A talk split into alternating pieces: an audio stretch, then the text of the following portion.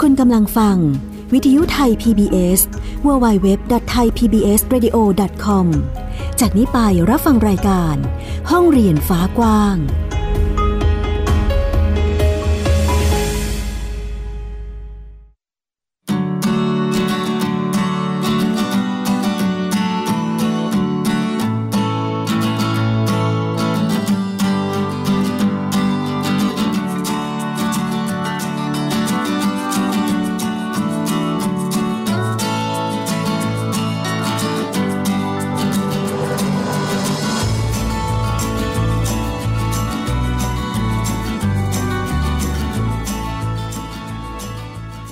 สวัสดีค่ะคุณผู้ฟังต้อนรับคุณผู้ฟังทุกท่านนะคะเข้าสู่ห้องเรียนฟ้ากว้างค่ะเจอกันเป็นประจำจันทร์ถึงศุกร์กับวิทยุไทย PBS www.thaipbsradio.com นะคะอยู่กับดิฉันอัยดาสนศรีเช่นเคยค่ะคุณผู้ฟังมาพร้อมกับเรื่องราวข่าวสารด้านการศึกษาที่เรียกได้ว่าเป็นประเด็นในสังคมนะคะเป็นเรื่องราวเกี่ยวกับนโยบายเรื่องของการเปลี่ยนแปลงไปหรือแม้แต่การปรับปรุงหลักสูตรต่างๆนะก็นำมาเล่าให้คุณผู้ฟังได้ติดตามรับฟังกันนั่นเองนะคะหลากหลายช่องทางนอกจากเว็บไซต์อย่างที่บอกไปยังมีแอปพลิเคชันด้วยเป็นอีกหนึ่งช่องทางที่ง่ายแล้วก็สะดวกในการรับฟังเพียงแค่ดาวน์โหลดติดตั้งในมือถือของคุณก็ได้นะคะหรือว่าจะเป็นแท็บเล็ตต่างๆนะก็สามารถดาวน์โหลดได้กับแอปพลิเคชันไทย PBS Radio นั่นเองค่ะได้ทั้งระบบ iOS แล้วก็ระบบ Android เลยส่วนวันนี้มีอะไรให้ได้ติดตามรับฟังกันบ้างนั้นไปฟังกันค่ะ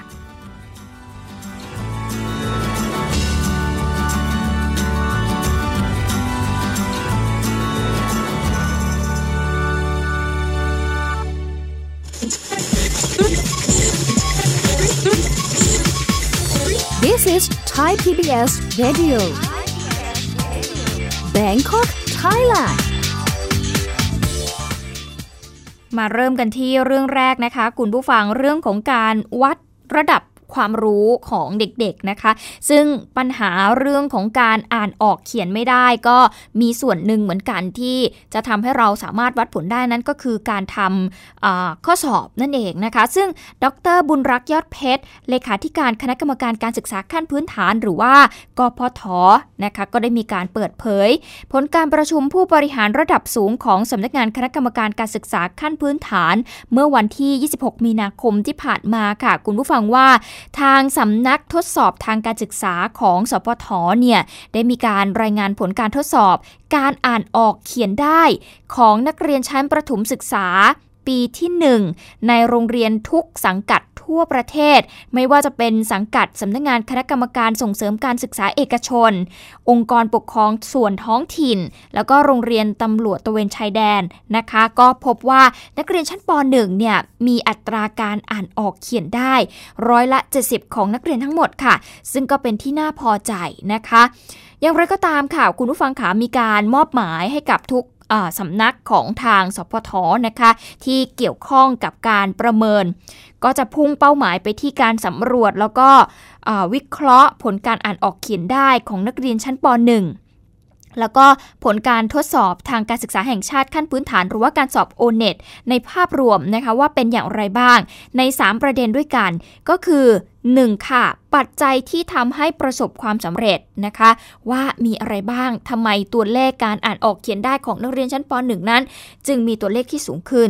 นะคะ2ก็คือปัจจัยที่เป็นปัญหาและอุปสรรคก็ต้องมาวิเคราะห์กันและ3ก็คือการถอดบทเรียนโรงเรียนที่ประสบความสำเร็จค่ะโดยให้โฟกัสเป็นเฉพาะกลุ่มโรงเรียนเนื่องจากว่าโรงเรียนสพฐก็มีจำนวนมากแล้วก็มีการจัดการเรียนการสอนที่มีความแตกต่างกันทั้งนี้นะคะต้องมีการสรุปผลการวิเคราะห์ให้แล้วเสร็จภายในวันที่1เมษายนนี้โอ้โหก็เร็วๆนี้ก็น่าจะได้เห็นภาพกันนะคะคุณผู้ฟังว่าตัวเลขที่ออกมาแล้วบอกว่าเป็นที่น่าพอใจนี้มีความสำเร็จหรือว่า มีอะไรที่เปลี่ยนแปลงไปบ้างนะคะก็น่าจะนำมาเป็นโมเดลในการที่จะพัฒนาเด็กๆต่อไปนะคุณผู้ฟังแล้วก็รวมไปถึงการถอดบทเรียนของโรงเรียนที่ประสบความสำเร็จด้วยก็น่าจะทำให้เห็นภาพยิ่งขึ้นไปอีกนะคะก็มาวิเคราะห์ปัญหาแล้วก็อุปสรรคต่างๆด้วยนั่นเองนะคะก็รอวันที่1เมษายนน่าจะมีความคืบหน้านะคุณผู้ฟังว่าตัวเลขที่ทำให้เด็กๆอ่านออกเขียนได้เพิ่มมากขึ้นของเด็กไทยเนี่ยนะคะเพราะสาเหตุอะไรนั่นเองนะคะคุณผู้ฟังต้องขอขอบคุณข้อมูลนี้ด้วยนะคะจาก Daily News ค่ะ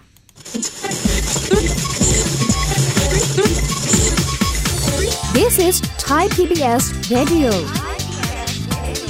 Bangkok Thailand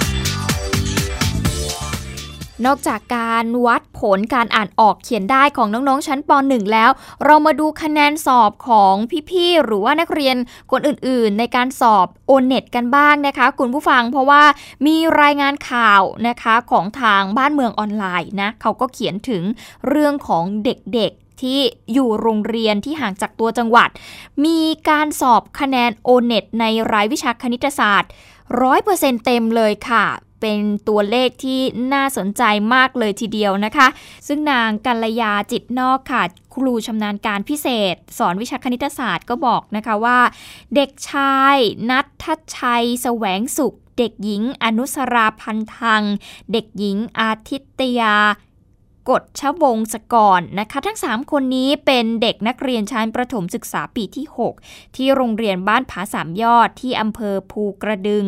จังหวัดเลยนั่นเองนะคะซึ่งสำนักงานเขตพื้นที่การศึกษา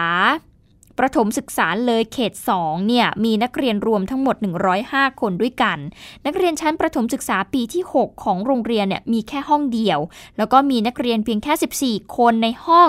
นักเรียนส่วนใหญ่ในห้องเรียนเนี่ยนะคะขยันเรียนค่ะทำกิจกรรมทุกอย่างในโรงเรียนเพราะเป็นรุ่นพี่สุดนะคะเด็กทั้ง3คนนี้เป็นเด็กดีค่ะขยันมีความรับผิดชอบสูงมีความสามารถหลายด้านทางโรงเรียนก็เลยส่งเสริมโดยการพาออกสอบแข่งขันนอกโรงเรียนเป็นประจำซึ่งนางกัลยาจิตนอกนะคะก็บอกว่าวิชาคณิตศาสตร์เนี่ยเป็นวิชาที่คำตอบชัดเจนถ้าเด็กมีความรอบคอบมีโอกาสได้เต็มร้อยคะแนนนะคะก็ดีใจที่เด็กทำได้เพราะว่าพวกเขาเนี่ยเรียนหนักกว่าที่อื่นเด็กๆมีความตั้งใจสูงมากไม่เฉพาะแค่เด็ก3คนนี้ค่ะแต่ระดับความสามารถของแต่ละคนก็ไม่เท่ากันนะคะแต่ว่าก็ภูมิใจในภาพรวมมากกว่าสำหรับเรื่องที่เป็นโรงเรียนที่อยู่ห่างไกลเนาะ80กิโลเลยทีเดียวนะคะห่างจากตัวเมืองจังหวัดเลยนะคุณผู้ฟัง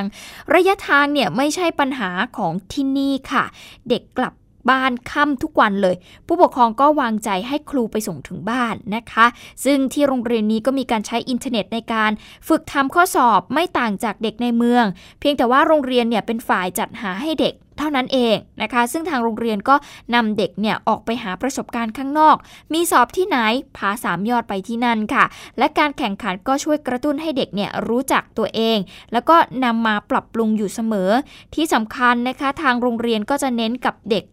เสมอค่ะว่าเราเนี่ยแข่งกับตัวเองให้พัฒนาระดับของตัวเองขึ้นไปเรื่อยๆไม่กดดันเด็กเพราะว่าเขาเชื่อว่ามนุษย์ทุกคนสามารถพัฒนาได้แต่อาจจะไม่เท่ากันแล้วก็แต่ละคนก็มีความสามารถแต่ละด้านแตกต่างกันออกไปนะคะเด็กหญิงอาทิตยา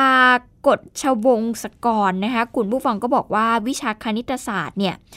คุณครูจะเน้นนะคะเป็นบุคคลให้แต่ละคนเนี่ยเสนอวิธีคิดของตัวเองและครูก็จะแนะนำว่าผิดหรือถูกอะไรควรเพิ่มเติมนะคะแล้วก็ตั้งใจฟังเวลาที่ครูอธิบายกลับไปทบทวนเยอะๆแล้วก็ทำความเข้าใจนะคะต่อมาคือเด็กหญิงอนุสราพันธังค่ะบอกว่าวิชาคณิตศาสตร์เนี่ยจะมีสูตรของมันก็ทบทวนสูตรอ่านหนังสือบ่อยๆแล้วก็เชื่อฟังครูแล้วก็ตั้งใจเรียนนะคะเด็กชายณัฐชัยแสวงสุขนะคะก็บอกว่าให้มีความตั้งใจนะคะในการที่จะฟังเขียนอ่านทบทวนวิชาเรียนสลับกับเวลาเรียนแล้วก็เล่นเนี่ยก็ให้พอเหมาะด้วยนะคะทางด้านนายคำพันธ์พันตระกูลค่ะผู้อำนวยการโรงเรียนบ้านผาสามยอด อำเภอภูกระดึงเองนะคะก็บอกว่าเป็นความภาคภูมิใจของทางโรงเรียนแล้วก็คณะครูที่ให้ความทุ่มเทกับเด็กมากๆเมื่อผลสำเร็จออกมาแบบนี้ก็เป็นความภาคภูมิใจของครูทุกคนแล้วก็ชุมชนเองก็มีส่วนมากๆสำหรับความสำเร็จแล้วก็หวังว่าหลังจากนี้ก็จะมีการต่อยอดนะคะให้เพิ่มขึ้นไปอีกอาจจะเป็นวิชาอื่นๆซึ่งตอนนี้เราได้วิชาเดียวก็ต้องพัฒนาจากนี้ก็จะมีการวางระบบพื้นฐานให้ดีขึ้นแล้วก็พัฒนาต่อไปนั่นเองนะคะก็เป็นอีกหนึ่งโรงเรียนนะคะที่เห็นผลนะว่าแม้ว่าจะอยู่ในพื้นที่ห่างไกลแต่ก็ไม่ได้เป็นอุปสรรคเลยในการที่จะช่วยผลักดันให้นักเรียนเนี่ยมีผลการเรียนที่ดีเมื่อต้องไปแข่งขันหรือว่าไปทดสอบด้านการศึกษานะคะก็ทำให้เห็นว่าเด็กๆก็มีศักยภาพในการที่จะทำคะแนนออกมาได้ดีนั่นเองซึ่ง3คนนะคะสอบโอเน็ตในรายวิชาคณิตศาสตร์เต็ม 100% เลยนะคะต้องขอบคุณข้อมูลด้วยจากบ้านเมืองออนไลน์ค่ะวิทยุไทย PBS www.thaipbsradio.com ออกอากาศจากอาคาร B องค์การกระจายเสียงและแพร่ภาพสาธารณะแห่งประเทศไทยถนนวิภาวดีรังสิตกรุงเทพมหานคร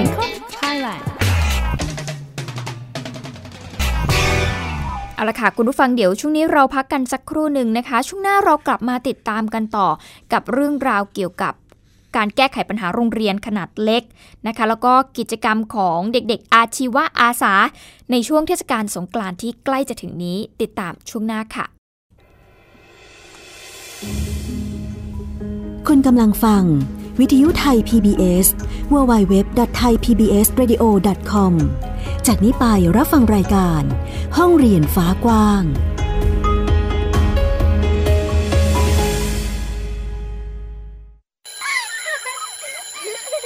โรงเรียนเลิกแล้วกลับบ้านพร้อมกับรายการ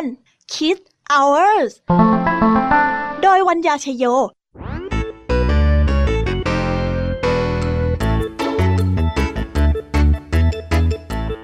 พบกับนิทานคุณธรรมสอนใจกับครูไหวใจดีว่าไม่ควรเชื่อคำพูดของคนพลานนอกจากนี้ลุงทองดีกับเจ้าจ้อยยังมีนิทานสุภาษิตมาเล่าให้ฟังพวกเอ็งเนี่ยนะมันลิงหลอกเจ้ากันจริงๆทั้งยังมีนิทานเด็กดีและพี่ยามี่เล่านิทานสนุกสุดหรรษาให้น้องๆได้ฟัง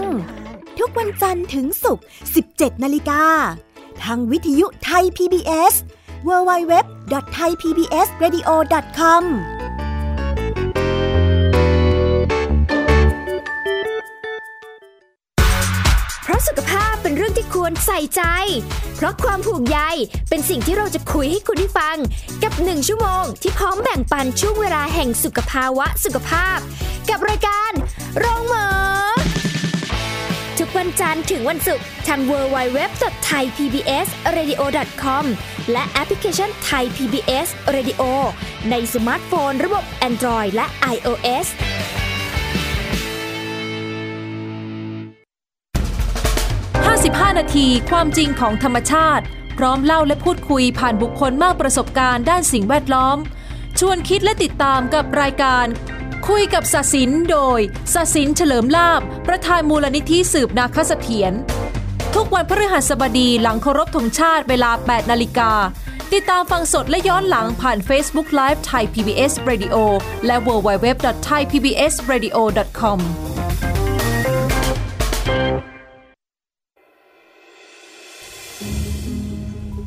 คุณกำลังฟังวิทยุไทย PBS www.thaipbsradio.com จากนี้ไปรับฟังรายการห้องเรียนฟ้ากว้างกลับเข้าสู่ช่วงที่2ค่ะคุณผู้ฟังกับรายการห้องเรียนฟ้ากว้างนะคะยังคงอยู่กับเราวิทยุไทย PBS ค่ะ www.thaipbsradio.com นะคะสามารถที่จะรับฟังผ่านแอปพลิเคชันได้ด้วยกับแอปพลิเคชัน Thai PBS Radio นั่นเองค่ะดาวน์โหลดได้แล้วทั้งระบบ iOS แล้วก็ระบบ Android เลยนะคะสำหรับในช่วงที่2นี้เราจะมาพูดคุยกันถึงการส่งข้อเสนอการแก้ไขปัญหาโรงเรียนขนาดเล็กนะคะซึ่งก่อนหน้านี้โรงเรียน นขนาดเล็กก็มีการถูกยุบไปนะคะเป็นการแก้ไขปัญหาเรื่องของงบประมาณอะไรก็ว่ากันไปนะแต่ตอนนี้ค่ะก็มีการ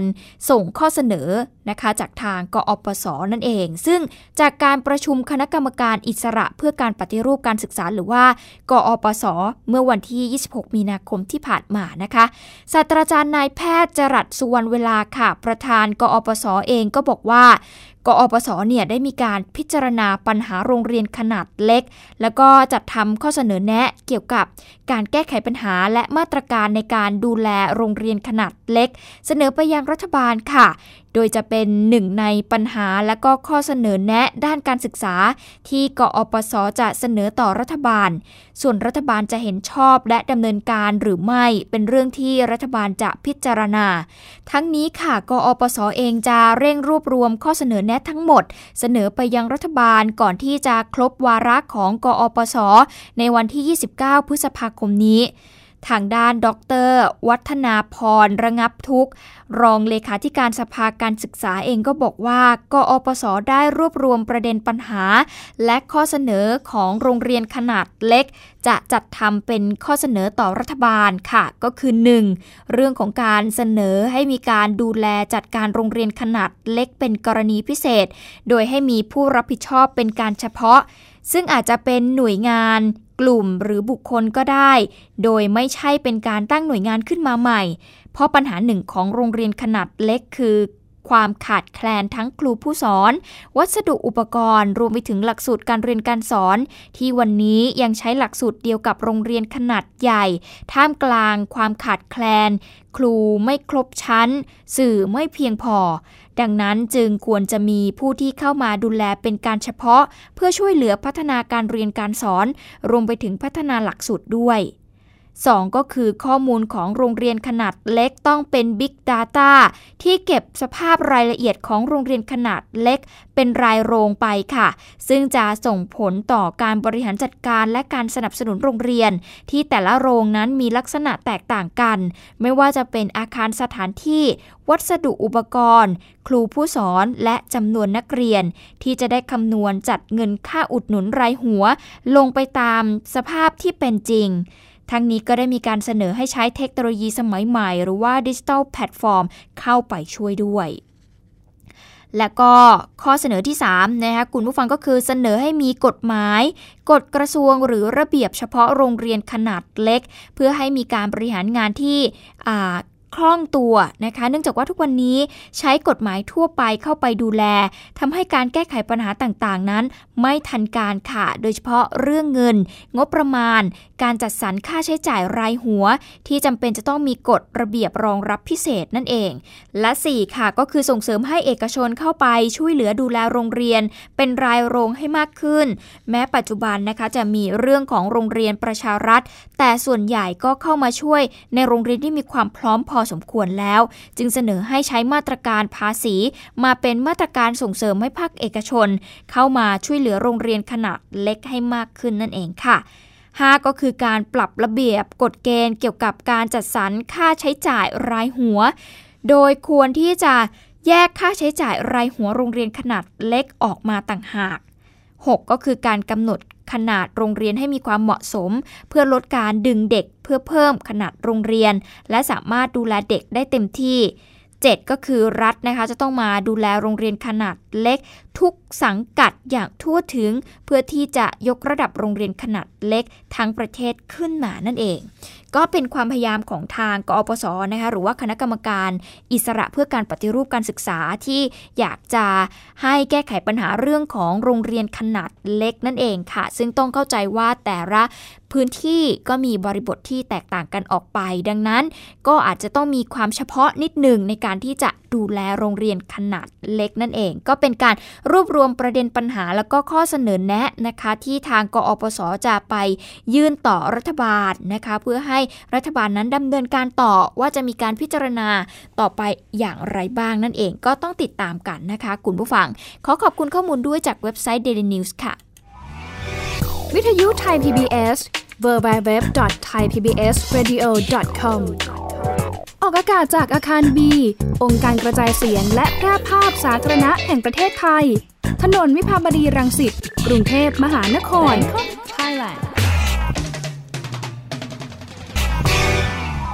ช่วงนี้นะคะคุณผู้ฟังก็ใกล้จะสิ้นเดือนแล้วนะคะสำหรับเดือนมีนาคมเดือนหน้าเดือนเมษายนนะคะยิ่งโอ้โหเดือนหน้าเนี่ยวันหยุดเยอะมากนะคะเชื่อว่าในช่วงเทศกาลสงกรานต์นี้คนน่าจะเดินทางกลับบ้านกันอย่างเนืองแน่นเหมือนเช่นทุกปีที่ผ่านมาและยิ่งปีนี้นะคะมีวันหยุดเยอะเพิ่มวันหยุดเข้าไปอีกเป็นวันที่12นะคะบางคนก็อาจจะลางานกลับบ้านก่อนหน้านั้นก็เป็นได้นะคะดังนั้นช่วงนี้น่าจะเป็นช่วงเวลาที่ดีที่ทุกคนจะได้เตรียมตัวนะคะในการเดินทางให้ดีไม่ว่าจะเป็นการจองตั๋วการตรวจสภาพรถถึงความพร้อมในการที่จะขับขี่ยวดยานพาหนะไปในต่างจังหวัดนะคะคุณผู้ฟังซึ่งบางคนไกลเหลือเกินก็ต้องเช็คสภาพรถให้ดีนะคะก็จะเป็นเรื่องของความปลอดภัยด้วยนั่นเองนะพูดถึงวันนี้เกี่ยวอะไรกันกับช่วงเทศกาลสงกรานต์ช่วงการเดินทางนะคะซึ่งมันเกี่ยวเนื่องเชื่อมโยงกันค่ะคุณผู้ฟังเพราะว่าในช่วงเทศกาลแบบนี้แหละจะเป็นช่วงที่ทำให้เด็กๆนักเรียนเขาได้มีโอกาสใช้ประสบการณ์ที่เขาเรียนเนี่ยหรือว่าองค์ความรู้ที่เขามีไปช่วยนะคะให้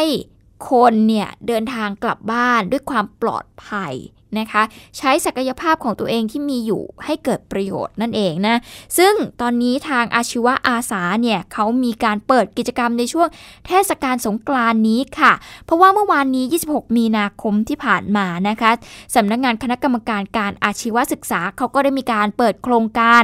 อาชีวะอาสาเทศกาลสงกรานต์2562ค่ะโดยดร.สุเทพชิตยวงศ์นะคะเลขาธิการคณะกรรมการการอาชีวศึกษาบอกว่าตอนนี้ทางคณะกรรมการการอาชีวศึกษานะคะก็ได้ร่วมมือกับกรมการขนส่งทางบกจัดโครงการอาชีวอาสาซึ่งก็ได้รับการสนับสนุนงบประมาณจากกองทุนเพื่อความปลอดภัยในการใช้รถใช้ถนนงบประมาณจากสอส.นะคะแล้วก็มีการบริจาคอุปกรณ์ต่างๆอย่างเช่นน้ำมันเครื่องและวัสดุอุปกรณ์น้ำดื่มจากบริษัทเอกชนต่างๆมากมายนะคะในการร่วมกันจัดโครงการนี้ขึ้นมานั่นเองนะคะเพื่อที่จะตั้งเป็นศูนย์อาชีวอาสาเพื่อให้บริการประชาชนจำนวนกว่า255ศูนย์ด้วยกันโดยมีทีมคุณครูมีนักเรียนนักศึกษาสาขาช่างยนต์ช่างกลสาขาบริหารธุรกิจการโรงแรมและการท่องเที่ยวกว่า 5,000 คนคอยให้บริการตามจุดบริการค่ะซึ่งทางศูนย์อำนวยความปลอดภัยทางถนนก็ได้มีการรณรงค์การขับขี่ปลอดภัยภายใต้คำขวัญขับรถมีน้ำใจรักษาวินัยจราจรเพื่อที่จะรณรงค์ให้ทุกคนเนี่ยตระหนักถึงความปลอดภัยทางถนนนะคะสามารถที่จะแวะพักได้ที่ศูนย์อาชีวอาสาซึ่งก็จะมีคุณครูมีนักเรียนนักศึกษาคอยให้บริการฟรีตลอดเส้นทางเลยซึ่งเลขาธิการกอส.นะคะก็บอกว่าสำหรับศูนย์บริการของอาชีวะตามจุดต่างๆเนี่ยจะมีการเปิดให้บริการตั้งแต่เวลา 8:30 น.ไปจนถึงเวลาเที่ยงคืนครึ่งเลยนะคะตามถนนสายหลักต่างๆแล้วก็ถนนสายรองทั่วประเทศจำนวนกว่า255ศูนย์ด้วยกันจะเริ่มให้บริการตั้งแต่วันที่11เมษายนไปจนถึงวันที่17เมษายนก็เป็น7วันอันตรายด้วยนะคะก็จะอยู่ตามจุดให้บริการต่างๆนะคะซึ่งจุดสังเกต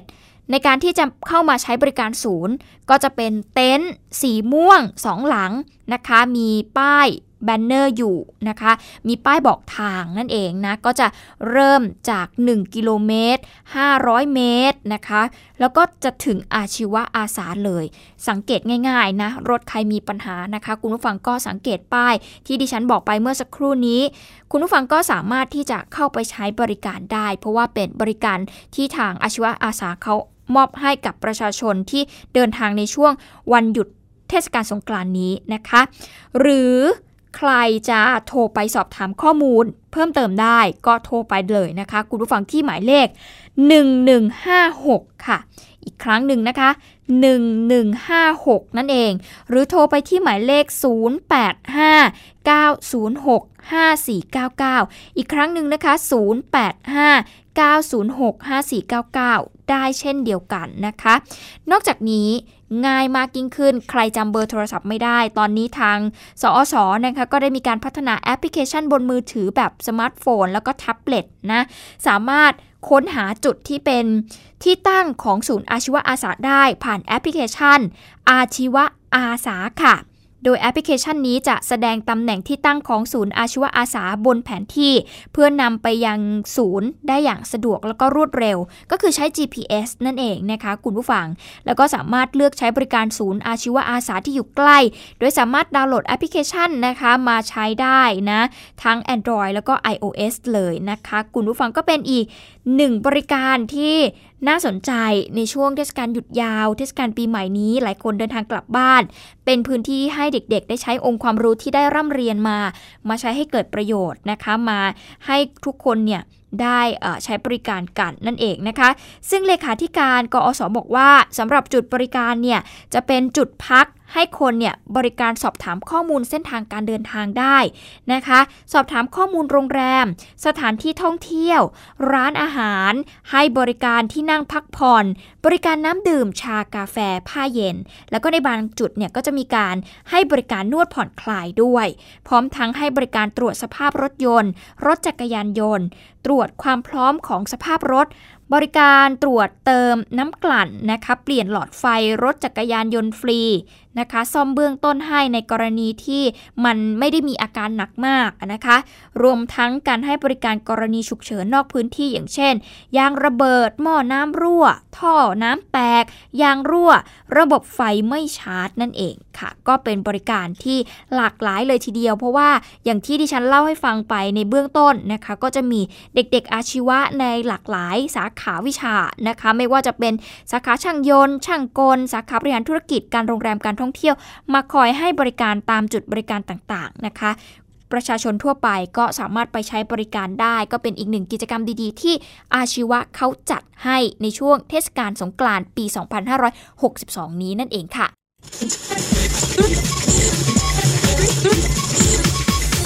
This is Thai PBS Radio Bangkok Thailand